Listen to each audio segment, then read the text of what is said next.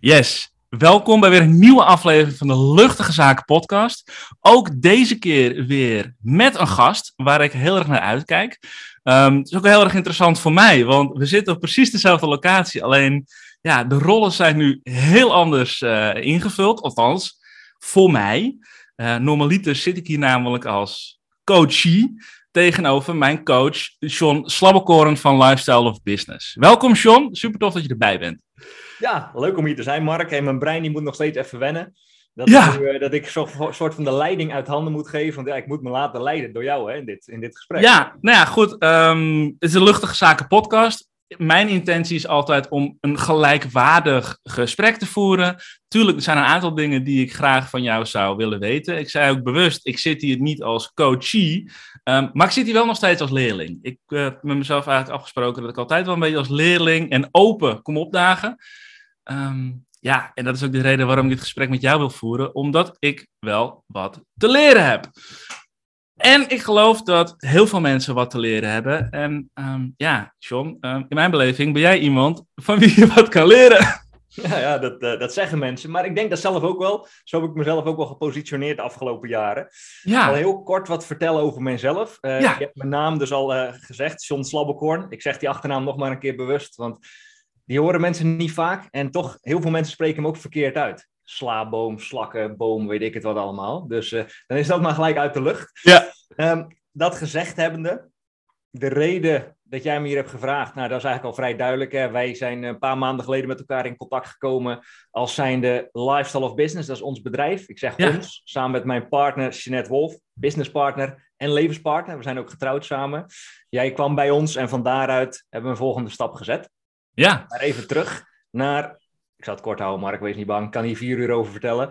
Um, dit heeft natuurlijk wel een oorsprong gehad. En ik zal de dingen, de highlights eruit pakken die interessant zijn voor de luisteraars van deze podcast. Ja, super. Tot, tot 2015 was ik in loondienst. Dat is belangrijk, denk ik, om te vertellen. Was ik gewoon in loondienst. Hadden we een redelijk um, ja, normaal leven, zou je het kunnen zeggen. Ik was de kostwinner. Jeanette die was haar eigen business verder aan het opbouwen. Um, totdat Jeanette aan, in 2015 zei: Hey, John, het wordt tijd dat jij gaat stoppen met uh, werk in loondienst. Je moet bij mij in het bedrijf komen. En in dezelfde adem zegt ze, dan gaan we ook samen over de wereld reizen. Ik zeg, oeh, oké. Okay. Ja, toen had ik een uh, interne werelddialoog, zoals wij dat noemen. Dus ik had een gesprek met mezelf. Mm -hmm. uh, acht maanden lang ongeveer. Uh, maar lang verhaal kort, ik ben gestopt met mijn baan. Ik ben bij Jeanette in het bedrijf gekomen. We zijn over de wereld gaan reizen. We hebben iets van vier jaar lang, zo'n acht maanden per jaar, in het buitenland gezeten. Terwijl we de business samen verder hebben opgebouwd. In 2020, in de COVID-periode, kwamen we terug naar Nederland. Vanuit zeven, acht maanden Bali, zoiets. Mm -hmm. En toen hebben we besloten, wat we gaan doen, we gaan uh, voor een kind. En dat was ook heel bewust. Daar kunnen we straks nog wel iets dieper op ingaan. Ja. Um, Jeanette, dus mijn vrouw en businesspartner, die wilde zo ongeveer tot begin 2020 nooit kinderen. Mm -hmm. Gewoon nooit. Hè. Ze had ook echt heel stellig van, nee, ik hoef nooit kinderen. Um, inmiddels hebben we een kind en uh, op het moment van opnemen, gisteren was die één jaar geworden. Dus zo kan het verkeren. Uh, in Bali is dat veranderd. Al die healing sessies en zo die zij daar heeft gedaan, um, kwam, tot het in, kwam zij tot het inzicht hey, het zal toch wel leuk zijn, denk ik, als we toch voor kinderen willen gaan. Wil jij het ook nog steeds? Ik wilde het altijd wel. Ja. Maar als, het, als je net het niet wilde, hoeft het van mij ook niet. Dus ik, ik was daar allebei oké okay mee. Wij kwamen terug in Nederland. We hebben dat, eigenlijk dat hele voorbereidingsproces ook heel bewust gedaan.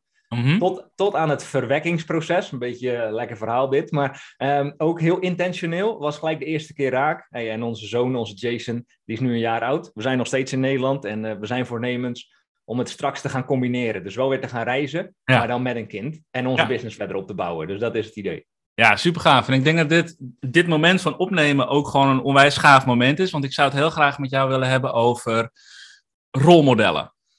Hoe jij jezelf ziet als rolmodel, um, wie jouw rolmodellen zijn geweest. Het zij die je hele handige dingen geleerd hebben, maar misschien ook wel dingen die jij hebt geleerd waarvan je dacht, hey, daar heb ik iets nieuws voor moeten verzinnen. En in welke mate jij je bewust bent van wat je doorgeeft. Dus welk voorbeeld je jij geeft, als het ware. Um, ja, een rolmodel. Ik heb net de definitie nog heel eventjes opgezocht. En in mijn eigen bewoording is het ook een voorbeeld geven. Als model vervul je een rol en geef je het voorbeeld aan, ja, aan je omgeving. En of dat nou je eigen kinderen zijn, je klanten, je buren uh, die bij je in de straat leven. Je bent een rolmodel in elke rol die je vervult. En dat betekent dus ook dat je nagevolgd wordt. Dus op het moment dat jij een voorbeeld bent, dan zijn er ook mensen die dat voorbeeld volgen. In welke mate ben jij je daar bewust van? Um, van mezelf, dus dat ik een rolmodel kan zijn voor andere mensen? Ja, voor jou, zeg maar. Hmm. Um, ja, steeds meer eigenlijk. Steeds meer. Um, in de tijd dat ik, nou dus eigenlijk nog tot 2015, dat ik in loondienst was, mm toen, bij de, met terugwerkende kracht zie ik dat ik het toen ook al wel was op sommige vlakken. Alleen ja, toen was ik daar helemaal niet zo mee bezig. Ik was ook nog niet zo into persoonlijke ontwikkeling als ik nu ben. Uh, maar als ik terugkijk naar die periode, wij hadden toen een, een Jeanette had al een eigen bedrijf. We hadden een sportschool en een bikini fitness atletenteam. En wij deden zelf bodybuilding. En we deden ook een paar bodybuild wedstrijden. Um, en we legden wat dingetjes vast. Het begon, we begonnen net met vloggen in die tijd, om wat mensen ook te inspireren. Uh, maar meer voor het leuk, niet, niet voor echt een business element of zo. Alleen nu ik daar, ook nu je die vraag stelt, nu ik erover terugdenk, ja, toen waren we op dat domein, zeg maar het domein van fysieke ontwikkeling, eh, wat daarbij komt kijken, waren we eigenlijk voor veel mensen al een rolmodel. Wij als, als liefdespartners, als levenspartners, die dus samen in bodybuild wedstrijdvoorbereiding waren. Nou, ik weet niet, eh, heel veel mensen weten niet wat, dat, wat daarbij komt kijken, maar ik zou, je zou kunnen zeggen, bodybuilding op het laagste amateurniveau, dat is ongeveer, eh, ja, nog steeds op een professionele manier moet je dat benaderen wij waren nog steeds echt heel erg slecht. Um, genetisch gezien, zo zou het kunnen zijn. Als je net wel minder dan ik hoor. Maar ja, je kan daar niet half bakken ingaan of zo. Dus je bent gewoon maanden, maanden, maanden uh, alleen maar daarmee bezig. Met trainen, vijf, zes keer per week. Ja, eten uh, en vooral niet eten. En dat, wij deden dat. Wij deden dat gewoon. Omdat wij hadden besloten, zoals altijd, hey, wij zeggen iets dat we gaan doen en we doen het. En we zeuren niet. Komt eigenlijk op neer. En toen, toen zagen mensen, um, als je het hebt over rolmodellen, toen zijn mhm. mensen ons op dat vlak wel meer als rolmodel gaan zien. Van holy shit, dat is interessant. Die zijn een stel. Uh, Eén is ook nog net in dit geval een business aan het opbouwen. Maar ja, het lijkt wel of ze ook altijd plezier hebben in het leven of zo. Dat ze ook wel eens tegenslagen hebben. Maar dat is interessant, daar wil ik meer van leren. En ik denk, nu je dat zo zegt, of nu je dat zo vraagt, dat daar een beetje is ontstaan, dat bewustwording. Ja, um, ik heb jullie ontmoet of tenminste via social media en ook uh, in persoon natuurlijk, als, als een stel, als, um, als partners, die heel committed zijn naar dat wat ze doen. Is dat ook daar ontstaan, denk je, in 2015, toen jullie begonnen met, uh, met de fitness? Mm, ja, toen is het bewuster geworden. Ik denk eigenlijk, ik misschien iets meer dan Jeanette, dat ik dat al mijn mijn leven heb. Ik denk gewoon dat ik ermee geboren ben. Dat geloof ik echt. Ik denk niet dat ik het van mijn ouders heb meegekregen. Dus nee, zeker niet. En nu nee. ik zo over nadenk. Maar nee, ik denk dat ik dat gewoon heb van mezelf. Want het, met alles, of het nou, als ik nou een kind was, uh, laten we zeggen, ik moest mijn eerste bijbaantje gaan doen op mijn dertiende. Ja. Wat deed je als bijbaan? Uh, nou, de allereerste bijbaan, dat was um, combinatie van folders bezorgen. Dat was het eerste wat kon op die leeftijd. En in de zomervakantie bij een biologische boer onkruid trekken. Uh, Kijk. 30 graden. En dat was mm -hmm. echt kut voor 3,10 euro per uur. Dat was toen best wel goed betaald voor een 13-jarige trouwens. Um, maar ja, daar, daar heb ik ook wel dat, die toewijding, die discipline heb ik ook allemaal wel geleerd. En, en nu we nog verder over doorspreken, ja, toen was ik voor sommige mensen op die leeftijd ook alweer een soort van role model. Uh, van, ja, zo kan het dus ook. Ik zou het niet iedereen aanraden, maar ja, het gaat wel ver terug. Ja, ja, inderdaad. In principe ben je altijd wel een rolmodel, toch? Denk ik wel. Er zijn altijd ja. mensen die in meer of mindere mate die uh, op een bepaald vlak naar je opkijken of in ieder geval daarvan ehm, um, van willen leren. Denk ik ja. wel, ja. Als we het over rollen hebben um, op dit moment, um, welke rollen vervul jij? Goh, er zijn er een hele hoop eigenlijk. Ja? Uh, ja, natuurlijk, dat, dat gaat de hele dag door. Wat wij zelf in onze coaching ook altijd teachen, wat wij uiteenzetten. Um, ja. Er bestaat zoiets als een identiteit. Of mm-hmm. eigenlijk zou je kunnen zeggen, meerdere identiteiten. Heel vrij vertaald zou je het misschien wel kunnen vertalen als persoonlijkheden. Ja. Alleen heel veel mensen, en dat is wel belangrijk om even eerst uiteen te zetten. Heel veel mensen denken dat ze één soort van identiteit hebben, dat ze één persoonlijkheid hebben. Hoe uitzicht dat? Ja, hey, ik ben nou eenmaal iemand, uh, ik ben nou een ochtendmens. Of ik ben nou eenmaal iemand die niet makkelijk kan afvallen. Of, of weet ik veel wat. Hè? En, en, en, die verklaring die ze naar zichzelf maken, dat maakt eigenlijk wat een identiteit is. Uh, daar gaan ze naar leven. En vervolgens gaan ze daar alles, hun hele leven aan ophangen. Totdat bijvoorbeeld ik of, of mensen die het werk doen wat wij doen, ze in contact brengen met dat ze een keuze hebben. Om eigenlijk meerdere rollen aan te nemen. Dus als we daar naartoe gaan, als ik jouw vraag beantwoord, ja, hey, nu op dit moment bijvoorbeeld, ja, ben ik, kom ik niet vanuit de positie, de identiteit, hey, ik ben de beste coach voor markt die ik kan zijn. Maar als wij een, zeg maar de rollen omgedraaid hebben, dan Ja. kom ik vanuit die rol. Precies. Nu, ko- nu kom ik meer van, hey, ik ben de beste leraar, inspirator die ik zou kunnen zijn voor de luisteraars van deze podcast. Maar hiervoor ehm, was ik heel even met Jeanette en met Jason, dus onze zoon van op dit moment één jaar. Ja, dan ben, heb ik de rol van op dat moment beste partner en beste vader. Daarvoor was ik in de sportschool of, of in onze home gym. Ja, dan heb ik de rol van hey, eh, badass bodybuilder die het gewicht door het dak heen smijt. Ja, en zo heb je eigenlijk eh, misschien wel 10, 20, 30 verschillende rollen op een dag. Ja, verschillende rollen vervul je. Maar je zegt ook, ja, mensen denken dat ze maar één persoonlijkheid hebben. Ben jij dan in iedere rol heel iemand anders? Of zijn het nuances die je daarin aanbrengt?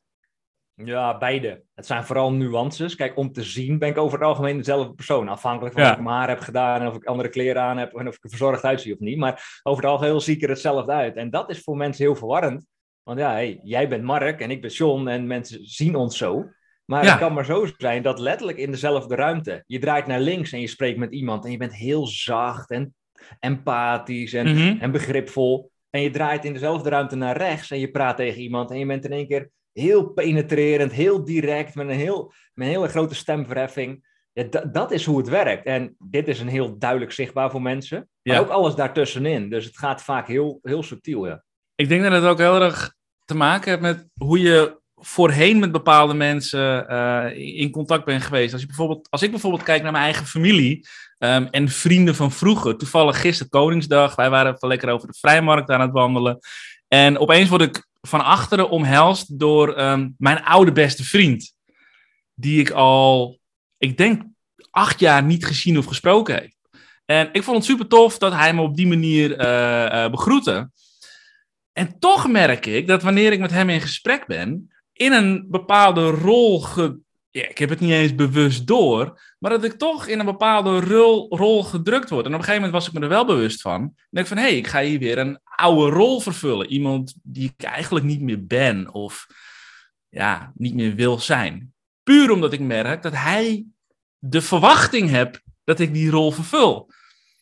En juist op het moment dat je jezelf wilt veranderen als persoon, als je jezelf wil creëren tot een ondernemer of, of, een coach of weet ik veel wat, terwijl je dat in het verleden nog nooit gedaan hebt, dan zijn het vaak mensen uit die oudere situaties, die periodes, die je dan raar opkijken naar het idee dat je dan een nieuwe rol gaat vervullen. Ja, ik heb daar ook nog wel een mooi voorbeeld op. En dat is in dit geval met mijn ouders. Ik verwacht ook niet dat ze deze podcast luisteren en zo wel. Dat maakt eigenlijk nog steeds niet uit, want het is wel hoe het is. Ehm, een klein beetje context eromheen, een beetje, een beetje theorie. Mhm. Kijk, wij, wij mensen, we zijn, ehm, nou, je wordt geboren, vanzelfsprekend word je een keer geboren. En van daaruit, vanuit je ouders over het algemeen, neem je bepaalde patronen over. Want ja, je hebt vaak niet echt iemand anders dan je ouders in het begin. En Nee. op de opvang of whatever. En daar zie je wat dingen, ja, en dan ga je nadoen. Dat is heel plat gezegd het idee. En ja, dat doe je omdat het voor je werkt. En vaak doe je dat totdat het niet meer voor je werkt. Alleen dat kan zomaar zijn dat dat eh 40 jaar duurt of zo. Want heel veel Ja. mensen die draaien hun patronen vanuit hun ouders eigenlijk. En dat blijven ze doen. En, en dat is een beetje ook wat jij net zegt. Dus jij, bent, eh, ja, jij was een bepaalde markt, zo zou je kunnen zeggen. Ja. Acht jaar geleden. Nou, die vriend die je toen had, nou, die kent jou nog van toen. Maar die heeft die ontwikkeling in de laatste acht jaar niet meegemaakt. Nee. Maar ja, jij hebt niet stilgezeten. In principe hij ook niet. Alleen ja, hij kent die acht jaar niet. Dus van daaruit, hij ziet jou en hij, direct wordt hij een soort van teruggeslingerd naar acht jaar geleden. Dus in het verleden. Een brein, heel simpel gezegd, kent geen tijd. Dus hey, voor hem was het, hé, hey, hey, dat is Mark. Oh leuk, we pakken het gewoon weer even op. En voor jou eigenlijk niet heel veel anders. Buiten dat jij wel die acht jaar van jezelf hebt uiteraard. Maar jij wordt ook soort van direct teruggeslingerd in dat Ja. gevoel van die tijd. En daar komen we op de mentale constructies. Dat is wat ik net vertelde. Hey, je neemt patronen over van je ouders. Je zou dat een mentale constructie kunnen noemen. Ja, of je hypnose, hè, zoals, Ja. zoals, zoals ik het dan zou noemen. Eh, dat, is, dat, dat is inderdaad hetzelfde. Ehm, dus ja, er hoeft maar een soort van in een vingerknip. Die kerel, die, jou, die oude vriend die jou omhelst. En je bent terug in die hypnose. Je bent eigenlijk terug in die constructie. Ja. Hey, en dan heb je een keuze. Of je blijft daar even in. En dan kom ik zo bij het voorbeeld van mijn ouders. Want dat kan heel werkbaar zijn. Ja, of je merkt het op dat je daar weer bent. Dat dat je niet meer dient. En dat je er op dat moment ook weer uitstapt. Op een gepaste manier. Niet gelijk Ja. wegslaan of zo. Dat werkt ook niet, denk ik. Nee. En, en als ik dat nog even uitleg richting mijn ouders. Kijk, eh, tot 2011 2011 heb ik bij mijn ouders gewoond. Aha. En want ja, toen was ik 21 of zo, toen ging ik daar weg. Uh, toen was de tijd daar rijp voor, zou ik zeggen. En daarna is eigenlijk mijn leven toch wel veranderd, zou ik kunnen zeggen. Want toen kwam ik dus uit de omgeving van mijn ouders. En ik kwam Ja. letterlijk in een heel ander deel van het land, 200 kilometer verder. Eh, want ik ging bij Jeanette wonen. Ik ging samen met Jeanette wonen. En Jeanette heeft een hele andere opvoeding gehad. Dus toen zag ik ook dat het heel anders kan. Ja, en toen ben ik meer een eigen nieuwe identiteit gaan vormen. Om daar nog even op terug te komen. Maar toen, eh, de eerste paar jaar was ik nog in loondienst. Dus toen was het voor mijn ouders nog goed begrijpbaar wat ik deed. Ik heb civiele techniek gestudeerd, bruggen bouwen, tunnels bouwen. Dus dat snappen ze ook. Dat is ook vrij tastbaar. Ja. Toen stopte ik daarmee. En toen gingen we over de wereld reizen en gingen we coaching doen. Ja, daar snapten ze al niet echt meer. Van, hè, Maar wat hoe- doe je dan eigenlijk? Exact. Over de wereld reizen en eh, geld verdienen en steeds succesvoller. Ik snap dat helemaal niet. En, Nee. da, da, da. en wij die ontwikkelden als personen. Dus elke keer als we dan weer terugkwamen bij mijn ouders, zeker in het begin, had ik daar best moeite mee. Want ik wilde ze meenemen in wat ik zag. Wat zij niet zagen, zodat zij ook een nieuwe toekomst zouden kunnen creëren. Want ja, ik zag in één keer veel meer. Ja. En toen kwam ik tot dat punt. Elke keer als we daar weer kwamen, gingen we daar ook weer heel vermoeid en een soort van gedesillusioneerd weg. Want zij stonden daar niet voor open. En toen ging ik beseffen, hé, hey, het ligt aan mij in dit geval. Want zij draaien nog steeds die patronen. Zij staan er niet voor open om te veranderen. Want wij als mens in de kern willen toch niks veranderen. Nee. Dus ik kan twee dingen doen. Of ik blijf elke keer proberen hen mee te willen krijgen. Of ik stap elke keer terug, heel bewust, in die rol van de John die ze nog denken te kennen. Van al die jaren daarvoor. Eh, dus zeg maar het voorbeeld van jou en je vriend. Zoals jij ook zou kunnen komen opdagen. Ja. En de laatste paar jaar heb ik en Jeanette, wij hebben dat nu door. Dus elke keer als we naar mijn ouders gaan, stappen we soort van terug in de tijd. Voor een paar Mm. uur. En, Ja. dat werkt, en dat werkt voor ons. Ja. En blijf je dan, want ik herken die situatie eh, die, die je schetst, maar blijf je dan wel ja, bij jezelf? Of speel je dan een rol? Ik vind dat, ik, ik vind dat zelf, persoonlijk, vind ik dat een, eh, een interessant gegeven. En ik weet zeker dat er heel veel mensen zijn die Mhm. eenzelfde situatie ervaren, waarin zij zelf ehm, door persoonlijke ontwikkeling een bepaalde transformatie door hebben gemaakt. Ehm, anders over de wereld denken, ehm, andere mensen ontmoeten met wie ze dat delen, ja, tegelijkertijd nog steeds een relatie hebben of een band hebben met hun ouders, ooms, tantes en weet ik veel wie allemaal, die nog in dat verleden zitten. Die nog volledig verwachten dat jij als de oude jij opkomt dagen. Ik heb daar best wel mee geworsteld. Ik ben dat nog steeds aan het uitvogelen voor mezelf. Want hoe blijf ik, ehm, of ja, hoe stap ik in die rol als de zoon van, die eigenlijk niet meer volledig is wie ik ben, maar blijf ik wel dicht bij mezelf? Ja, en, en dat is interessant. Eigenlijk zit het antwoord daar al in verscholen, verscholen hoe jij het zegt. Zeg Ja. maar wie ik ben. Ja, Dat is ook al een mooie verklaring. Want ja, een coachingvraag zou zijn: ja, maar welke ik heb je het dan eigenlijk over?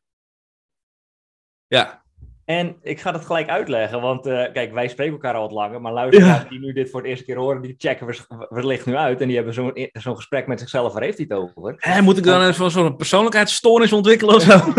Ja, nee, nee. Ehm, ja, of misschien ook wel trouwens. Maar als we eer- naar jouw eerste vraag teruggaan, ja, hey, speel je dan een rol of niet? Nou, dat sowieso wel. Kijk, Ja. je speelt het hele, je hele leven een rol. Of eigenlijk meerdere rollen, wat ik net Mhm. al vertelde. Eh, ja, ik heb vandaag, het is nu in de ochtend moment van opnemen, maar ik heb al vier rollen gespeeld. Zo zou je het wel kunnen zien. Ja, Alleen, het ligt maar net hoe je dat labelt, een rol spelen. Ja. Ja, zie je dat dan als nep, of zie je het gewoon, hey, dat is ja, eh, part of life. Je hebt elke keer een andere rol. Dat is al wa- da- waar het bij de meeste mensen misgaat. Ja, ik moet wel mezelf blijven, want als ik een rol speel, dan is het ook nep, of zo. Zo verschijnt het voor veel mensen. Ja, Eh, En daar gaat het al mis. Als ik terug ga naar mijn, vanuit mijn eigen ervaring. In het eerste jaar, of eerste twee, drie jaar eigenlijk, dat ik dit echt opmerkte bij mezelf en in combinatie met mijn ouders. Ja, toen voelde het voor mij, ja, een beetje waar jij nu in zit, hè. Ja, maar als ik dit nu mezelf ga verlogenen en dan ga ik een rol spelen en dat werkt ook niet, want ik moet toch gewoon mezelf kunnen zijn. En toen, wij hebben doorlopend coaching, werd ik ook een keer in contact gebracht met, ja, welke ik spreek ik nu eigenlijk over? Dus die vraag die ik net stelde. ja, Nee, dat is interessant. Ja, welke ik is dat? En toen kwam ik erachter, hé, hey, ik ben gewoon in staat om mijn ik te kunnen shiften, zo gezegd. Dus, en, dat is, en, en praktisch gezien, mensen houden daar over het algemeen van, dat is zoiets als, wij rijden naar mijn ouders, dat is twee uur rijden. Ja. Ehm, tien minuten voordat we er zijn, we hebben er op zich nooit echt zin in. Ook geen tegenzin of zo hoor. Maar ja, we zijn vrij neutraal. Maar Ja. tien minuten voordat we er zijn, dan creëren wij ons echt bewust als de persoon, als de ik, die wij moeten zijn op dat moment. Ja. Dus hoe ziet dat eruit? Dat kan zoiets zijn als we zetten een bepaald muziekje op om in een, in een staat van zijn te komen. En Ja. we maken een verklaring en dat gaat dan vaak gewoon in ons hoofd. Van, eh oké, hey, ik ben de meest liefdevolle zoon die ik nu kan zijn voor de komende Ja. dag of de komende paar uur. ja, precies. Wat doet die meest liefdevolle volle zoon? Nou, die is er gewoon voor zijn ouders. Die luistert gewoon, die stelt af en toe wat vragen, die toont interesse, ook al interesseert het hem geen reet. Eh, bijvoorbeeld, hè? Ja, Maar dan in één keer eh, heb je voor jezelf gewoon heel veel ruimte gecreëerd. En in mijn geval, hey, dan heb ik gewoon een goede dag in principe. Heeft dat mijn voorkeur om dat altijd te doen? Nee, maar daarom doe ik het ook niet altijd. nee, precies. Dus eigenlijk ben je niet zozeer een rolmodel, maar een rollenmodel. Ja, zo zou je dat in. in En dat, geldt niet alleen voor jou, dat geldt natuurlijk voor, voor iedereen. Ehm, nou, hè, wat ik al zei, misschien wel een heel mooi moment om deze podcast nu op te nemen. Jullie hebben nu eh, Jason, eh, letterlijk een jaar eh, in jullie leven. Ehm, hoe is dat veranderd voor jou als je kijkt vanuit jouw perspectief? Want jullie hebben voorheen ook de wereld over gereisd, ehm, eh, jullie business uitgebouwd. En toen was Jason daar. Ehm, hoe is dat voor jou veranderd? Ehm, nou, dat is wel interessant. Voordat we deze hadden, hoorde ik vooral verhalen van mensen. Hè, je leven zal nooit meer hetzelfde zijn met een kind. Alles gaat veranderen. Dat is allemaal ook iets wat ons brein wil doen. Hè? Generaliseren, dingen heel groot maken en zo. Ja, Ik denk zo, dan weet ik nog niet wat ik nou moet verwachten. En toen eh, was hij er eenmaal, na een bevalling van eh, 72 uur, vrij letterlijk. Nou, dan, dan zit je al in zo'n, in ieder geval ik, al in zo'n molen dat het een en ander begint te veranderen. Eh, want ja, dan heb je tijd zat om ook na te denken in die 72 uur. ja. En, en toen was hij er helemaal. En toen, ik- en toen waren we thuis. En ja, toen was de kraamzorg er en die was na een week weg. En ik zat nog steeds te wachten op wat die mensen allemaal hadden gezegd. En je leven wordt compleet anders, zal nooit meer hetzelfde zijn. En tot de dag van vandaag is dat moment nog steeds niet gekomen. Eh, natuurlijk, er zijn dingen waar rekening mee gehouden moeten worden. ja. Alleen, ik doe nog steeds alles wat ik toen ook deed. Maar, en daar komt het meest interessante Aha. ik ben me wel veel bewuster ge- geworden van wie ik eigenlijk steeds was en wie ik ook zou moeten zijn. Zowel voor Jeanette, dus Mhm. als, als liefdespartner, als businesspartner, maar ook qua tijdindeling. Want ja, hey, we hadden nooit echt iemand om rekening mee te houden. Dus ik kon zeven dagen per week van s ochtends tot s avonds laat aan het werk zijn en creëren en de wereld opentrekken. En dat deed ik ook. Maar toen was Jason er en Ja. ja. dat laat zich minder sturen. Want ja, hij wilde elke paar uur aandacht, eten, whatever, verschonen, al dat soort dingen die erbij komen kijken. En toen moest ik in één keer correcties gaan maken. En dat is hetgene wat er dan veranderd is. Al gewoon letterlijk in mijn dagindeling, eh, maar ook in mijn bewustwording. Oké, ik kan nu zeven dagen per week altijd door blijven werken. Maar waarvoor doe ik dat dan eigenlijk? En wat heeft in dit geval een Jason daaraan? Of beter gezegd, eh, ja, wat heeft hij aan mij als ik alleen maar aan het werk ben? En toen Ja. hebben we daar correcties in gemaakt. Of heb ik correcties gemaakt in mijn opvatting van de weken en van werkweken. En toen hebben we gezegd, oké, de volle woensdag ben ik met hem. Geen gesprekken meer. Eh, de volle zondagochtend ben ik met hem. Ja. En drie nachten in de week ben ik ook met hem. Want Jeanette en ik slapen al een jaar of acht, negen niet samen. Dus dat betekent vier nachten bij Jeanette, drie nachten bij mij. ja. Eh, en, en, en dat zijn de dingen die veranderd zijn. En daardoor ben ik veranderd als in, ehm, ja, ik ben bewuster geworden van mijn rol, mijn vernieuwde rol in de wereld, in dit geval ook als vader. Eh, en daarmee ook als ja, coach die zijn grenzen moet aangeven met het aantal cliënten dat hij kan hebben of zo. Ja, want je hebt nu gewoon tijd die je wil besteden aan, aan je gezin. Ja. Ehm, anders dan, dan voorheen. Ben je nu in al die rollen die je vervult, als ondernemer, als coach, als, als, als marketeer, ehm, als schrijver, nou ja, dat kan je bij elkaar noemen, noem maar op. Maar Ja. ook als, als atleet, hè, als bodybuilder, als, als vader. Ben je je daarin veel meer bewust van hoe, dat je, dat, ja, hoe je daarin een model bent, als het ware? Ja, ja, tuurlijk. Nu steeds meer. Omdat ik nu echt gewoon heel duidelijk zie, een klein kind, ook al is hij nu net een jaar, maar zeker nu de laatste paar maanden en ook de komende jaren, hij wordt steeds bewuster van de wereld überhaupt, maar ook van ons. Ja, En ja, hij is gewoon een weerspiegeling van wie wij zijn. En dat is heel interessant, want vanaf het begin af aan al, wij krijgen constant te horen van mensen, goh, hey, is hij al ouder? Of hoe oud is hij al? Want hij komt al steeds ouder over. En hij Ja. is nu dus één jaar. Eh, hij is altijd zo rustig, ook bij de opvang. Hij is nu sinds een paar maanden bij de opvang. En ja, hij is gewoon heel rustig. En mensen kunnen gewoon hem van alles doen. En, en janken om hem heen. En dan gebeurt er nog steeds niks. Mhm. En daar, daar, en daar ben ik echt bewust geworden. Als je het hebt over rolmodel zijn. Jeanette en ik zijn altijd al heel rustig geweest. We zijn Mhm. ook heel erg getraind de laatste jaren. Maar heel kalm. Een bepaalde uitstraling. Ook een bepaalde energie. Ja. En Dat, dat, heeft, dat heeft hij al overgenomen. Onbewust. Maar nu die steeds bewuster wordt. Ja, dat hij ook gewoon patronen overneemt. Dus ja, ik moet daar ook wel steeds bewuster van zijn. Letterlijk de woorden die ik zeg. Of als ik in een gesprek zit met jou of zo. En hij zou hier naast me kruipen. Ja, dan zou ik alweer net iets. Dan zou ik misschien iets meer inhouden moeten spreken of zo. Omdat hij dat oppakt. Dus Ja. ja, ik word me daar zeer zeker veel bewuster van nu. Er zijn er bepaalde dingen, want je had het er net over in de relatie tot jouw ouders, eh, of in ouders in het algemeen. Hè, eh, die geven je mee wat jij vanaf je tiende zo'n beetje, het programma wat je gaat nalopen. Zijn er bepaalde dingen waarvan je zegt, hey, dat heb ik in mezelf moeten veranderen of moeten corrigeren, omdat ik gewoon weet dat Jason dat straks ook gaat overnemen? Ehm, ja. ja, dat is nogal een lijst. Dat is bijna alles. Kun je eens Eh, meenemen in iets waarvan je zegt, oké, oh shit, dat moet ik even anders gaan doen. Ja, ja, ja, ja. Dat zijn ehm, nou, een paar belangrijke highlights. Eh, dat is nou, de eerste, die is ook denk ik voor veel mensen wel herkenbaar. Komen vanuit de positie, hey, doe maar normaal, dan doe je al gek genoeg. Dus steek Ja. jezelf maar niet te veel boven het maaiveld uit. Hey, en als je eh, ja, centen wil verdienen, dan moet je daarvoor hard voor werken en je mouwen opstropen. En zo ga je een soort van als een ehm, ja, gemiddeld, eh, middelmatig persoon, niet goed of fout hè, ga je dan door het leven heen. Ja, En, en dat heb ik tot mijn ehm, ja, 20ste, 21ste denk ik gedraaid, dat patroon. ja. Eh, en nu op het moment van opnemen ben ik 33. Dus ik ben nu nou, de laatste zes jaar echt heel erg aan het herschrijven. Maar ja, ik ben me wel bewust geworden, holy shit. Als je zo lang bepaalde patronen draait, ja, dan is het niet eh, als in vijf minuten geregeld om een nieuw patroon te creëren.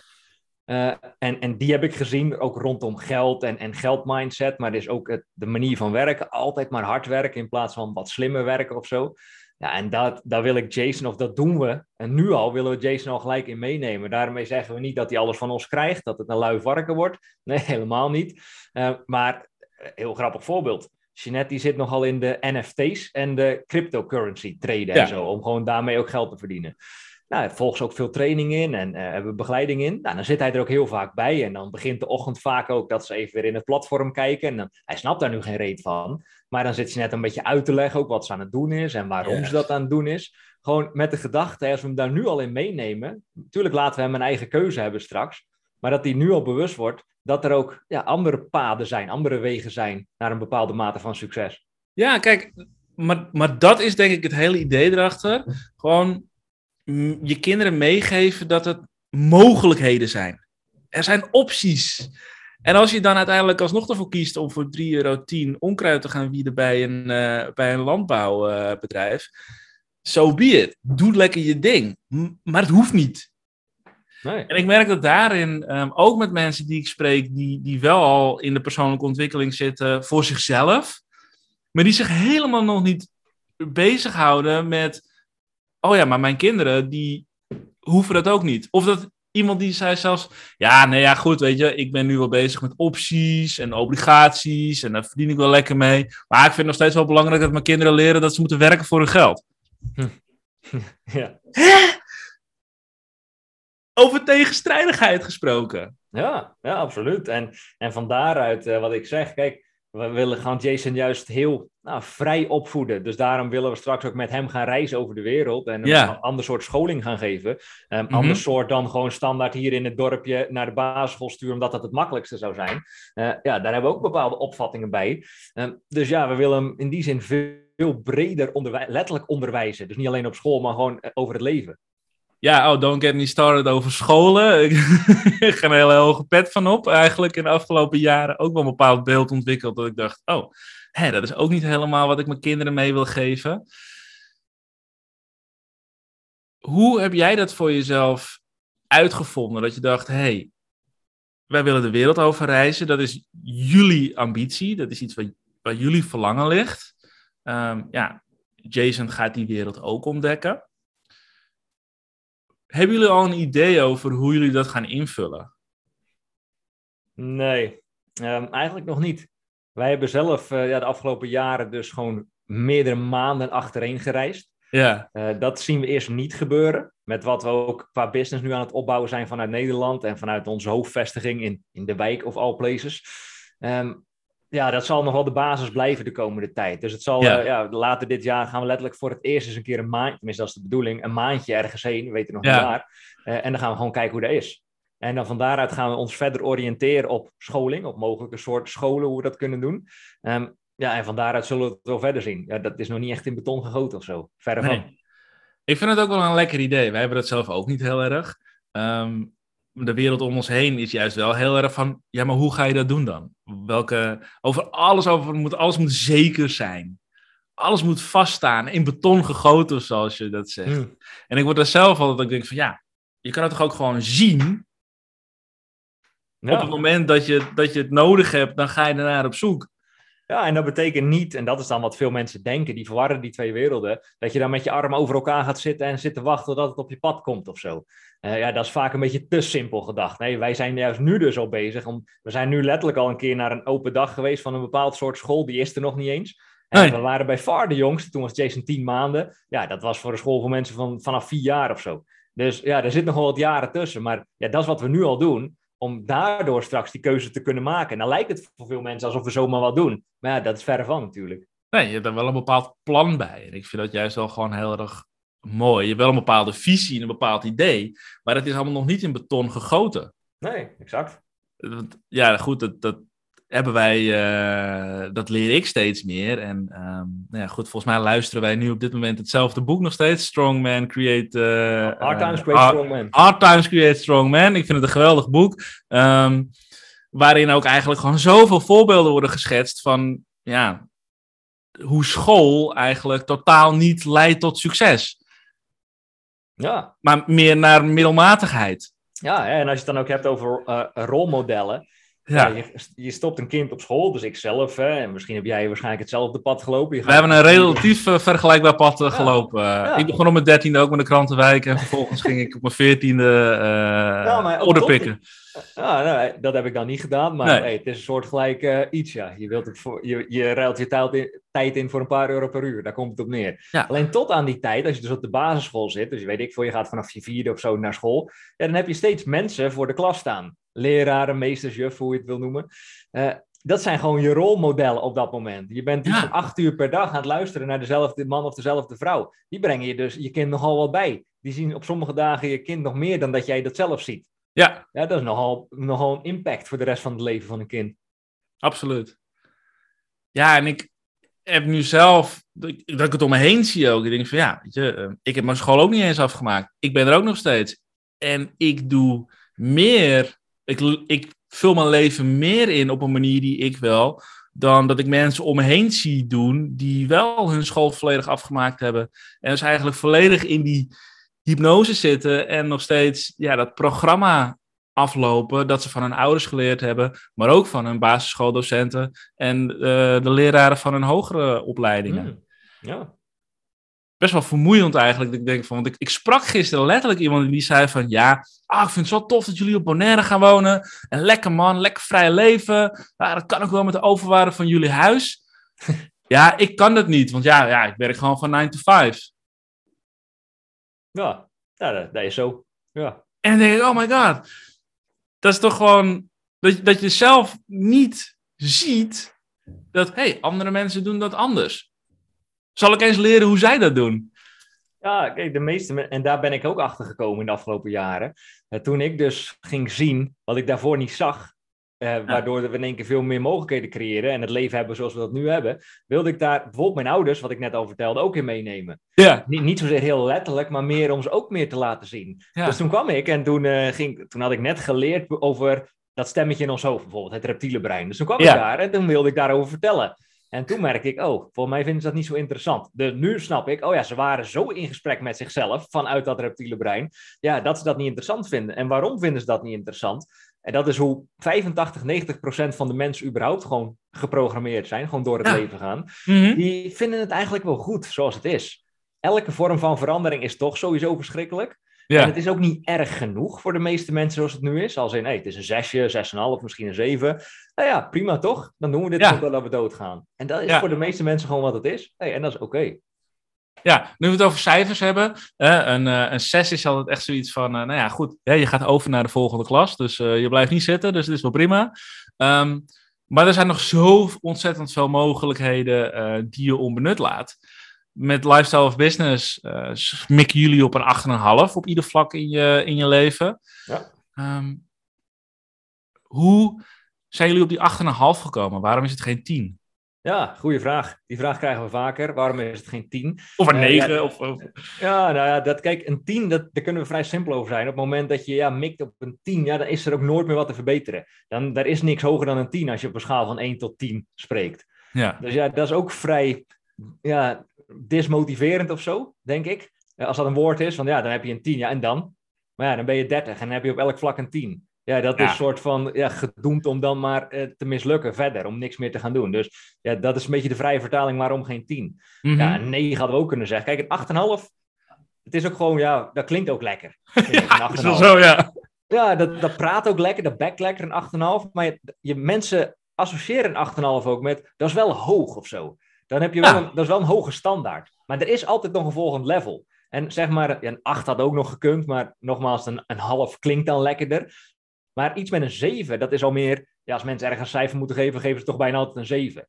Want ja, dat klinkt dan een beetje een soort van, eh, ja, gemiddeld. Zes is een heel middelmatig cijfer. Ja, een 7, 7,5 is heel middelmatig. En 8 en 8,5 staat voor hoge standaard. Ja, Dus ja, daarom met 8,5. ruimte voor een bepaalde groei inderdaad nog. Ja.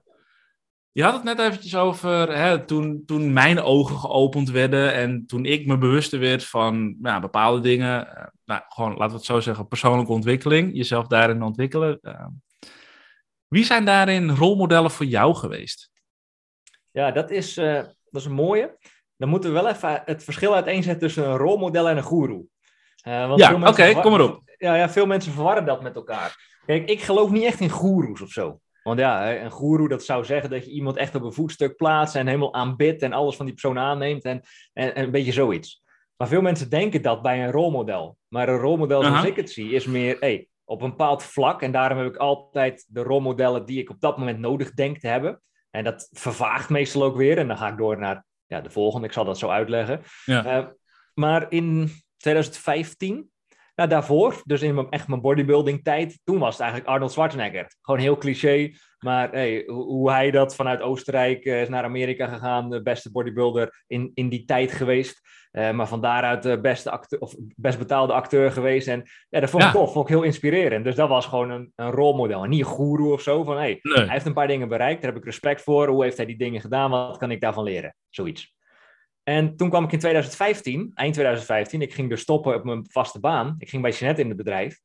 Als total nobody, zo gezegd. Ik had geen ondernemerservaring. Nee. Ja, een beetje van Jeanette uit. Eh, ik had geen marketing skills, dus ik moest, ik moest ergens eigen in worden. Dus toen had ik iemand nodig op het vlak van online marketing. Want Ja. ja, wij zouden gaan reizen, dus we moesten de business online gaan maken. Dus dan moest online marketing geleerd worden. Eh, online marketing, dus toen kwam ik bij een Eelco de Boer. Ja, Alleen, voor velen zal dat een bekende naam zijn in de wereld van online marketing. Maar nu volg ik hem al, ik denk al drie jaar of zo, niks meer van hem gevolgd. nee. Dus om hem ma- maar te zeggen, ja, dat kan weer vervagen. Toen één, twee jaar heb ik daar heel veel van geleerd. Heel veel dingen van, van gepakt. En ik ben weer doorgegaan. Toen gingen we door op het vlak van coaching. Dus echt zakelijke coaching om gewoon zakelijke badasses te worden zelf. Ja. Maar daarnaast ook om gewoon zelf goede coaches te worden. Mhm. Toen kwamen we heel erg in de wereld van straight line leadership. Oh ja. En ehm, nou ja, Johan en Mandy van de Put, die hebben dat vanuit Amerika naar Nederland gehaald. Aha. En dat, en dat zie ik nog steeds als rolmodellen voor ons. Zij zijn ook Ja. een stel, net als Jeanette en ik. Ze zijn ook Mhm. een krachtig stel. Ze hebben ook één kind. Eh, en ze zijn een jaar of acht verder, denk ik, qua leeftijd ook en qua, qua ervaring. Dus daar, en als ik zie wat zij nu al hebben bereikt en hoe zij eh, dat echt een heel groot merk aan het neerzetten zijn, ehm, denk ik, ja, dat, dat blijft gewoon inspirerend voor ons. Maar ik zie het nog steeds als Ja. Gewone mensen, want ja, ik ontmoet ze wel eens in live weekenden. Ja, en dan is het niet van, wow, holy shit, dat zijn Johan en Mandy. Dan is het gewoon, hey, we hebben gewoon een leuk gesprek van mens tot mens. Ja, want ze vervullen ook daarin een bepaalde rol waarin jij in dit geval dan eh, een voorbeeld haalt. Dat je denkt, hey, de manier waarop ze deze rollen vervullen super, daar kan ik heel veel van leren. Maar er zullen ook bepaalde aspecten in hun leven zijn, waar jij je misschien niet eens bewust van bent, waarvan je denkt, nou ja, dat hoeft dan weer niet. Ja, exact. En zo is dat bij Elko de Boer misschien ook, of bij, uh, bij wie dan ook. Um, en dat maakt denk ik het verschil tussen een goeroe en een rolmodel. Uh, een goeroe kan nooit iets fout doen. Nee, exact, exact. En uh, nou ja, goed, dan hebben we in het verleden wel, wel vaak genoeg gezien dat er, er rare situaties kunnen ontstaan. Um, als je een volgeling wordt van iemand die nooit iets fout kan doen. Ja, dat is ongezond, denk ik. Dus dat zou ik, dat zou ik ook nooit aanraden. Um, als ik kijk, dat is ook nogal interessant. Hè? Jeanette zelf, mijn uh, bloedeigen vrouw en liefdespartner. Ja. Um, dat is ook op meerdere vlakken een rolmodel geweest voor mij, maar soms ja. ook nog wel een rolmodel. En, en dat is interessant, als je je eigen partner ook op sommige vlakken als rolmodel kan zien.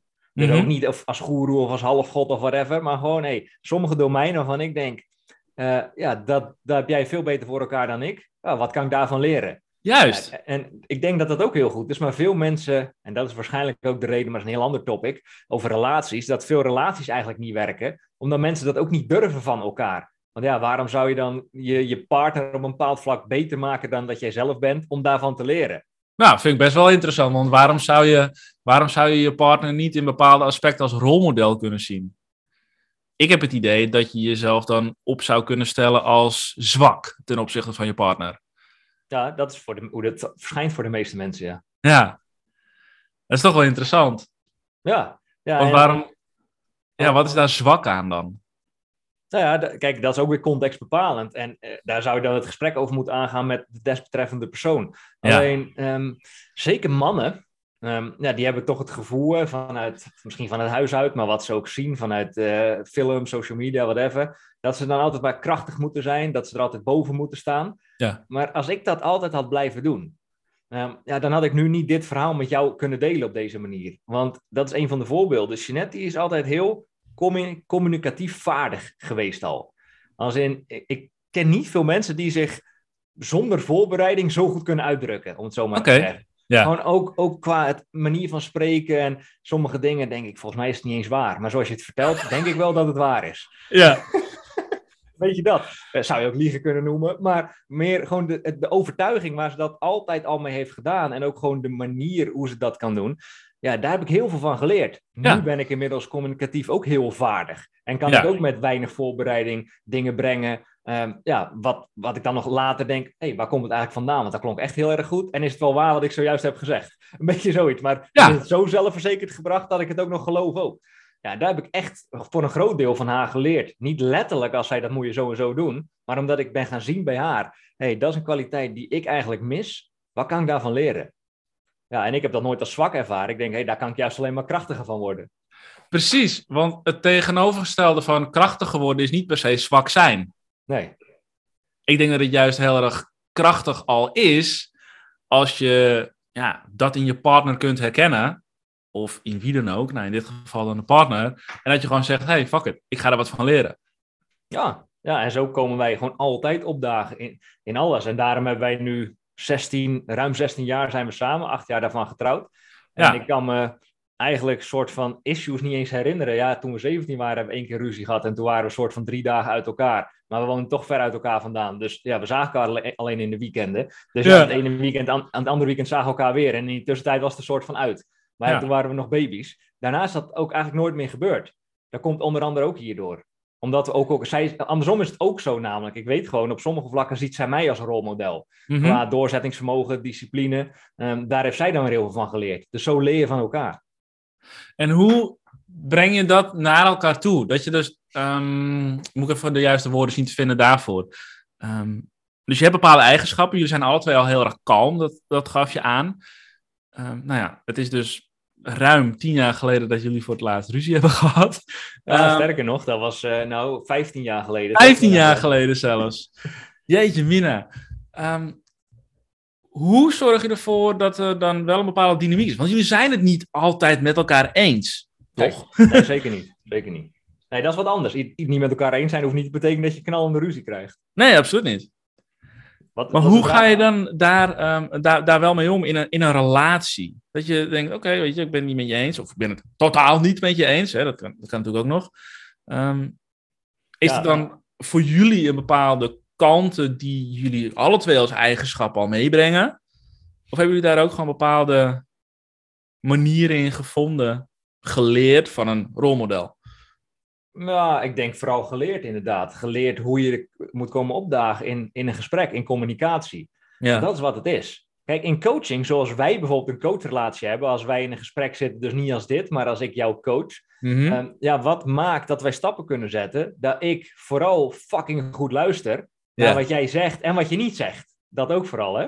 ja. En, maar daar geen oordeel over vellen. En, en zo kom ik bij het voorbeeld van Jeanette en mij. Maar daar geen oordeel over vellen. Geen interne verhalen creëren. Daar geen betekenis op plakken. Een soort van neutraal luisteren naar wat je Ja. wel zegt, naar wat je niet zegt. En je accepteren. Dat is ook een belangrijke voor wie je wel bent en ook voor wie je niet bent.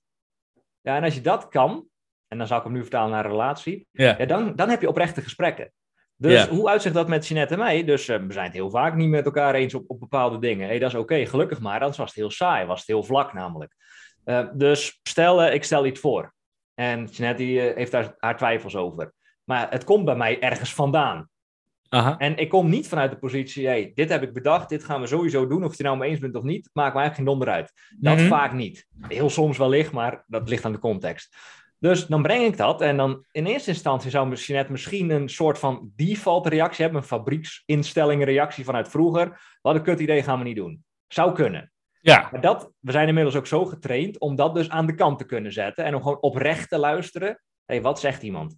Wat zegt iemand wel, wat zegt iemand niet? Mhm. En hoe ziet dat dan uit? Het zou, er zou zoiets kunnen zijn als ik doe een voorstel. En zij zegt, goh, oké, vertel. Waarom denk jij dat dit het beste idee is? Bijvoorbeeld, hè, afhankelijk van de situatie. Nou, en dan kan ik het uitleggen. En dan, of ze vindt het wat, ze, nou, hey, top, lijkt me eigenlijk benadering is ook wel een goed idee. Laten we dat doen, wat is daarvoor nodig? Of, als zij het nog steeds niet een goed idee vindt, eh, dan zal ze een vraag stellen. En dan zal ze misschien nog een vraag stellen. Dat is het voordeel dat we allebei ook wel geschoold zijn en geskild zijn in coaching. Maar iedereen kan dit in principe. Alleen het is wel oefenen. Ja. Dus de basisstappen of de basis praktische punten die je hieruit kan halen als luisteraar. Heel goed oprecht luisteren naar iemand. En dan luisteren, echt luisteren naar iemand. En dit is een skill die beheersen maar weinig mensen. Mensen denken te luisteren, maar ze luisteren vooral naar het gesprek wat ze hebben met zichzelf. Over het gesprek. Ja, En dat Het gaat echt om- ja, luisteren om te begrijpen in plaats van luisteren om te antwoorden. Dat ja, en dat is wat bijna iedereen doet. En daar gaat het dan vaak mis. Wij zijn inmiddels zo ehm, getraind en we kennen elkaar inmiddels ook door en door. Dus wij weten gewoon, hey, als we gewoon inderdaad luisteren om elkaar te begrijpen, om echt ook te komen vanuit de positie, hey, ik ben voor jou, ik ben niet tegen jou of zo. Dus laten we gewoon even kijken hoe we hier dan uit kunnen komen. Ja, en van daaruit hebben we gewoon een oprecht gesprek. En soms komt er dan iets heel anders uit. Ik denk dat het ook als, als, als vader en als ouders ehm, een heel mooie manier is om je kind mee te geven ehm, dat je op die manier met elkaar kunt communiceren. Ja, ja, dat is een van de basiselementen. Straks als Jason ooit eens een keer ook gaat praten, en nu doet hij niks anders dan, huh, huh, huh. Maar als hij straks eens een keer wat verder is, ik hoop Ja. dat hij toch wel verder komt dan.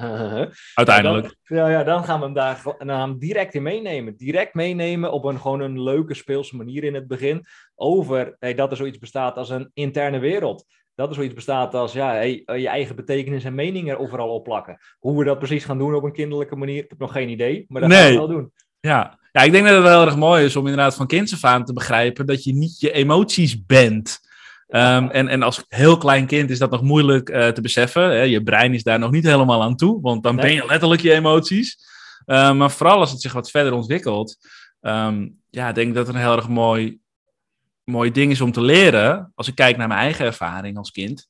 Maar ook nu al je ouders te zien als twee mensen die er gewoon uitkomen. Die communiceren met elkaar. Ehm, en waarin je dus ja, opgroeit in een wereld waarin deuren op een normale manier dicht gedaan worden en niet dichtgesmeten worden of, of wat dan ook, weet je wel. Ehm, Ja, dat, want als je het hebt over eh, een rolmodel zijn voor je kind. Ja, wat, Ja. wat ben je voor rolmodel als je altijd staat te schreeuwen tegen elkaar, als je met deuren loopt te smijten, als je wegloopt of whatever. Ja, dat, dat ziet een kind. En dat, mijn ouders, die zijn toen ik tien was gescheiden. Ja. Maar volgens mij toen ik elf en half was of zo, zijn ze ook weer opnieuw getrouwd. Dus ze zijn ook, Ah. en, en ze zijn nu nog steeds bij elkaar. Maar toch heeft dat wel impact gehad. Als in, hé, dan komen ze... Dat, dat is een van de weinige dingen die, die ik er nog van weet. Dat ze bij me kwamen en ja, als je tien bent, ben je wel aardig bewust. Ja. Zeg, nou, uh, papa en mama gaan uit elkaar. Ja, ik zag ook wel dat ze uh, wel issues hadden. Ik weet er niet heel veel meer van, maar dat sla je wel allemaal op als kind. Ja. Dus ja, wat heb ik nu voor, voor rolmodel gehad als het gaat om relaties? Ja, eigenlijk niet zo goed wat dat betreft. Uh, ja, ik heb al direct vanaf dat moment besloten, onbewust, ah, zo wil ik eigenlijk nooit een relatie hebben. Ja, en dat is ook gebleken, hè, want ik denk dat wij een heel andere relatie hebben. Ja, ja en volgens mij is dat volgens mij, um, ondanks dat je een rolmodel bent voor je kinderen en um, je ze altijd um, een goed voorbeeld wil geven, of iets waar ze wat mee kunnen, volgens mij is het kinds eigen om precies het tegenovergestelde te doen dan van, van, van dat wat hun ouders doen. Ja, ja, ja. ja, dus dat zou dan weer niet goed zijn, want als wij met onze beste denken, dat is wat mijn ouders natuurlijk ook al hebben gedaan, met je beste denken doe je iets. Maar ja, als wij, wij met ons beste denken Jason alles bij proberen te brengen. En als hij alles het tegenovergestelde gaat doen, ja, dan heeft hij waarschijnlijk een leven wat niet zo voor hem werkt. Maar... Nee, nee dus dat, maar dat vind ik wel oprecht interessant. Want dat is gewoon wel gebleken als je kijkt naar, um, naar het verleden, als je dat een beetje bestudeert en hoe generaties zich daarin vormen. Dat, dat kinderen uh, ja, gewoon letterlijk uh, iets anders doen dan hun ouders. Ja. Dus je kan nog zo je best doen om het perfecte rolmodel te zijn. Maar op een of andere manier geef je je kind toch wel iets niet wat het wel nodig had. Ja, en, en dat hou je toch. Dat hou je toch. Kijk, je hebt er niet alleen, gelukkig maar, als ouder invloed op je kind. Een kind gaat ook om met andere mensen. Die komt ook bij andere ouders thuis, bij andere gezinnen, bij vriendjes. Ja. Daar hou je toch. Ik denk dat het alleen maar goed is, anders krijg ik zo'n robotachtige wereld. En daarom denk ik dat het ook heel erg mooi is om ook als ouder op een 8,5 te mikken. In plaats van op een 10. Ja, ja. ja, dat is een goeie. Dat is mooi. Want die Ja. 10 die is, die is bijna onmogelijk. Ja, of je moet je kind echt als een soort van kluisenaar opvoeden. En, ehm, Ja. ja. Maar ja, dan geef je dus ook niet wat het nodig heeft. Nee, nee, dat is uh, fucked up, denk ik. Ja, dat is ook wel erg fucked up. Dus ik denk dat het heel mooi is om, om daarin ook ehm, het perfectionisme eh, eh, los te kunnen laten. Want je kunt het niet perfect doen voor je kind. Nee, en eh, ik weet niet hoeveel tijd hebben we eigenlijk nog. Ehm, ik denk dat het wel mooi is om zo lekker eh, richting Ja, want- gaan. Ja, want als je, als je dit eigenlijk zou willen samenvatten. Nou, tenminste, Ja. ik voel me zo vrij om gewoon maar Ja, doe lekker. Weet je, het is gewoon lekker een gesprek. Ga je gang. Ehm, kijk, we hebben meerdere dingen, we hebben meerdere invalshoeken nu bekeken. Maar uiteindelijk komt het toch altijd neer. En ook, het komt altijd terug, zeker ook in de context van rolmodellen. Ja. Op, en jij hebt het mij al zo vaak horen zeggen. Maar aan de ene zijde bewust zijn van hey, wie ben ik eigenlijk in welke situatie? En wie moet ik ook eigenlijk zijn in welke situatie? En dat is eigenlijk misschien wel de essentie van een rolmodel zijn voor anderen. Maar wellicht ook het rolmodel kiezen wat je nodig hebt. Want als jij beseft, oké, in deze situatie ben ik nu eigenlijk. Laat ik een voorbeeld geven. Laat ik een voorbeeld van mezelf geven in business. Dat is wel Ja. een hele interessante. Op sales. Toch wel Ja. een hekel. Een, een, een, ah, een punt van mensen waar ze niet heel goed op gaan. Maar in dit voorbeeld wel interessant. Ik kwam dus bij Jeanette in het bedrijf. En wij waren op het punt gekomen dat Jeanette eigenlijk er doorheen zat. Ja, Net zat het doorheen, het was 2017. En zij denkt, ja, ik moet die kar trekken. Ik ben steeds het gezicht van het bedrijf. Ik moet al het geld verdienen. En tuurlijk deed ik al wat, maar dat was allemaal achter de schermen. Dus dit Ja. trek ik niet meer. Jij moet, of zij, dat was de, de conclusie van het gesprek, dat ik ook meer naar voren zou treden. Dat ik ook meer geld, het geld zou gaan verdienen. Toen moest ik sales gaan doen. Ik had nog nooit sales gedaan. Ik had nog nooit sales hoeven doen. Dus dan kan ik wel tegen mezelf zeggen, hey, oké, wie ben ik? Ja, ik ben iemand die nog niet goed is in sales. Wie moet ik zijn? Ja, iemand die goed is in sales. Een badass salespersoon. Kan ik wel zeggen tegen mezelf, maar dat is kansloos, hè? Dat Ja. slaat op zich nog nergens op, want ik heb de skills niet. Dus ik moest die skills ontwikkelen. En als je het hebt over een rolmodel, dus ik had, en dit is gelijk de samenvatting in een voorbeeld, hè? Dus ik Ja. besefte, oké, hey, wie ben ik nu eigenlijk? ja, Nou, iemand die eigenlijk nog veel op de achtergrond zit, die ehm, ja, een bepaalde aversie heeft tegen sales of zo, die het spannend vindt, wat even, oh oké, is dat werkbaar? Nee. Oké, wie moet ik dan zijn? Nou, iemand die wel naar voren treedt, die in contact komt met mensen en die gewoon verzoeken gaat doen en gaat verkopen. Dus, een, laten we zeggen, een verkoper moet ik worden. ja, Oh, oké. Dus toen had ik dat duidelijk. Maar ik miste die skills, dus ik wist ook dat ik die skills miste. Oké, wie zou me erbij kunnen helpen? Toen kwam ik bij Jordan Belfort, bekend als The Wolf of Wall Street. ja. Eh, geniale film trouwens. Ehm, en hij had een hele trainingsprogramma en zo, The Way of the Wolf, eh, zijn boek en dat gelezen. Echt drie keer gelijk gelezen en geluisterd. Ja. programma's van hem gevolgd. Toen werd ik ook daadwerkelijk een verkoper. ja. Omdat ik, omdat ik die skills ontwikkelde. Dus het begon bij die bewustwording. Daarna, oké, ehm, de verklaring. Maar die verklaring was nog gebaseerd op niks. Hey, ik ben een badass verkoper zonder dat ik kan verkopen. Maar goed, het begint daar wel mee. Toen kreeg blijf, je die, blijf jij die uh, verklaring dan ook voor jezelf herhalen? Of ga je dan, stort je dan alleen nog maar op de skill leren? Nee, nee, ik blijf zeker die, uh, die verklaring herhalen. Want het moet echt, het, zoals wij dat in coaching noemen, het moet worden zoals ademen. Ja. over ademen denk je ook niet meer na. Dus je moet iets heel vaak doen. En nu doe ik het minder dan toen, omdat het nu is als ademen. Nu is het een minder relevante uh, verklaring. Ja, en, en dan heb ik weer heel veel andere. Maar om dit voorbeeld af te ronden, dus ik ging die, die skills opdoen. Ik ging salesgesprekken doen. Ik ging daar succes mee behalen met vallen en opstaan. En van daaruit werd het ook, het werd ook wie ik echt was op dat punt. Dus vanuit totale onbewustheid naar bewustheid, naar een rolmodel zoeken, in dit geval Jordan Belfort. Ja. En van daaruit, en nu volgt me tijd niet meer, net als met Ilko de Boer. Het is niet meer nodig. Nee. Om van daaruit die volgende stap te zetten. Ja, en dat is misschien wel de samenvatting en essentie van alles wat we nu hebben besproken. Want zo werkt het namelijk op elk domein. Bewustzijn creëren, um, kiezen wat je dan wel wilt. Ehm, en na die verklaring gaan leven en de juiste ervaring opdoen. Ja. Met behulp van een rolmodel. Ja.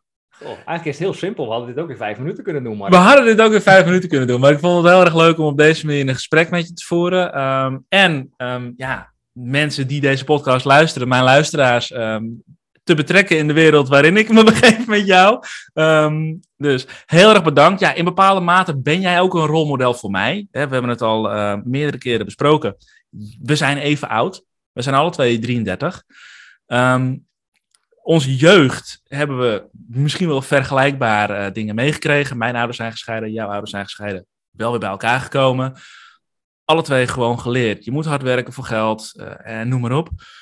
Maar doordat jij vanaf 2015, hetzelfde jaar als dat ik, in contact ben gekomen met persoonlijke ontwikkeling, andere keuzes hebt gemaakt dan ik, ben jij op bepaalde vlakken um, ja, andere resultaten gaan behalen. Resultaten waarin ik um, eigenlijk nu naar op zoek ben. Ja. Dus daarin ben jij in bepaalde mate dus een rolmodel voor mij, een rollenmodel. Ja. Um, en dat vind ik gewoon heel erg gaaf om, uh, om mee te geven. Weet je? Een rolmodel hoeft ook helemaal niet uh, iemand te zijn die, uh, die ouder is dan jij of heel veel levenservaring meer hebt. Maar jij hebt andere levenservaring, omdat je gewoon bepaalde andere keuzes gemaakt hebt. En dat vind ik gewoon heel erg gaaf om nog eens te benadrukken.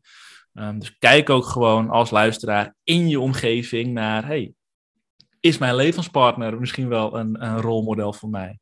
ja, eh, absoluut. Kijk, en sterker nog, in, in een coaching context, zoals wij dat dan hebben, het zou heel gek zijn als jij nu zou zeggen, ja, ja, we hebben wel goede gesprekken samen, maar ja, je bent op geen één vlak een rolmodel voor mij. Dan zou je geen goede coach-coachie relatie kunnen hebben. Want um, wij hebben ook altijd doorlopend coaching, maar we zijn een paar keer gewisseld van coach in de afgelopen zes jaar. We zitten nu al heel lang met dezelfde coach.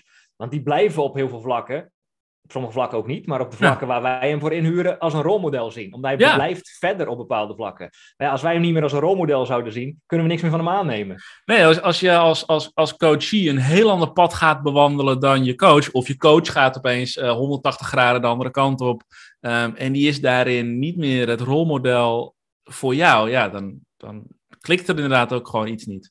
En daarom vroeg ik je ook aan het, uh, in ons voorgesprek, had ik het er ook eventjes over, aan de laatste vraag waar ik nu op uit ga komen. Over wie zou volgens jou een hele mooie volgende gast zijn in deze podcast, uh, die ook een inspirerend verhaal heeft.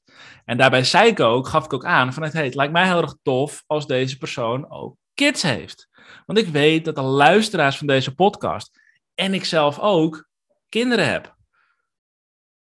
Dus daar is gewoon een raakvlak. En dan kan de persoon met wie ik in gesprek ga ook veel beter als rolmodel dienen voor mij en mijn luisteraar. Ja. Ja, en ik heb daar even over nagedacht. En kijk, het meest obvious antwoord wat ik zou kunnen geven, en dat ga ik niet doen, dan zou zeggen: Hé, hey, Jeanette. Ja. Want die kan vanuit een heel andere invalshoek ook over bepaalde energieën spreken en zo. Ja. Um, ik kan misschien sowieso nog wel een keer. Maar ik denk dat het leuker is om, en dan moet ik, daar vul ik dan in voor uh, mijn, mijn één op één cliënt Jos. Ja. En toevallig ga jij Jos morgen ook ontmoeten. Heel leuk. En, uh, die heeft vier kids. Aha. En die is nu 2,5 jaar of zo dat hij echt serieus aan het ondernemen is. Mm -hmm. Maar, en dat is ook jullie raakvlak, hij zit zes maanden per jaar met zijn vrouw en vier kids op Aruba. Heerlijk. En dat zou echt wel een, uh, ik weet niet of jij voor open staat, maar ik denk het wel hoor, als ik hem dat zeg. dat het goed is om te doen. ja, dat is wel tof, want gewoon naar Aruba gaan en daar ook een business opbouwen is, is één met een partner. Maar als je ook nog vier redelijk kleine kids tussen de twee en de tien, geloof ik. Ja, dat is nogal een hele happening, kan ik je vertellen. Dat is ook een hele operatie die erbij komt kijken. En ik denk dat het heel erg leuk is. Ik vind het ook heel erg leuk dat je een man aandraagt. Want ja, heel eerlijk, jij bent de eerste mannelijke gesprekspartner die ik in deze podcast heb, die niet een vriend van me is. Ehm, dus dat vind ik heel erg, uh, dat vind ik heel erg tof. Um, nou ja, goed, ik ga Jos gewoon lekker een uitnodiging sturen. En ik ben heel erg benieuwd hoe, dat, hij, hoe hij dat voor elkaar bokst met vier kids. Ja, ja Ron, ik denk wel dat dat heel, uh, heel inspirerend zou kunnen zijn. Dus ik zal jullie, omdat we elkaar morgen toch in levende lijf ontmoeten, tenminste het moment van uh, plaatsen zal dat niet meer morgen zijn, maar voor ons zal het morgen zijn, breng jullie in contact met elkaar en dan kan je Super het hebben. Ja, heel erg tof. Um, nou, wij zien elkaar inderdaad morgen weer um, in levende lijf. Dat vind ik ook wel weer uh, heel erg tof om te doen. John, heel erg bedankt voor de opname van deze podcast. Als de luisteraar nu graag meer over jou te weten wil komen of wat jij met lifestyle of business uh, doet, hoe kunnen ze jou dan het beste um, opzoeken? lsob.nl dat is gewoon de website, de afkorting van Lifestyle of Business, lsob.nl. Maar wat nog misschien nog wel leuker is, gewoon naar Instagram. Instagram at lifestyleofbusiness.nl. Of als je Sean Slabbekorn intypt, die kom, dan kom je er ook wel. Er bestaan overigens nog wel zes Slabbekorns, letterlijk. Je zou het niet zeggen, maar... Oh, wow. ja. uh, maar dan vind je mij vrij snel. En daar ben ik elke dag actief op de stories. Er zijn vrij actief op de tijdlijn. En van daaruit kan je ook wel weer naar de website doorgaan. Ja, super gaaf. En ik denk dat je ik denk dat je vooral op, op Instagram ook gewoon een hele mooie um, weergave krijgt van um, hoe jij um, als ondernemer, partner en vader ja, een rolmodel bent. met name ook voor Jason. Hoe jullie hem betrekken in, uh, in hoe jullie je leven leven, vind ik gewoon heel mooi weergegeven, ook op Instagram. dus zeker de moeite waard om, uh, om Sean daar te volgen ja, nogmaals heel erg bedankt. En uh, nou, dan zal ik nu de opname stoppen en dan kunnen wij hem persoonlijk nog eventjes uh, kort afsluiten. Goed man, graag gedaan Mark. Dankjewel, hoi hoi.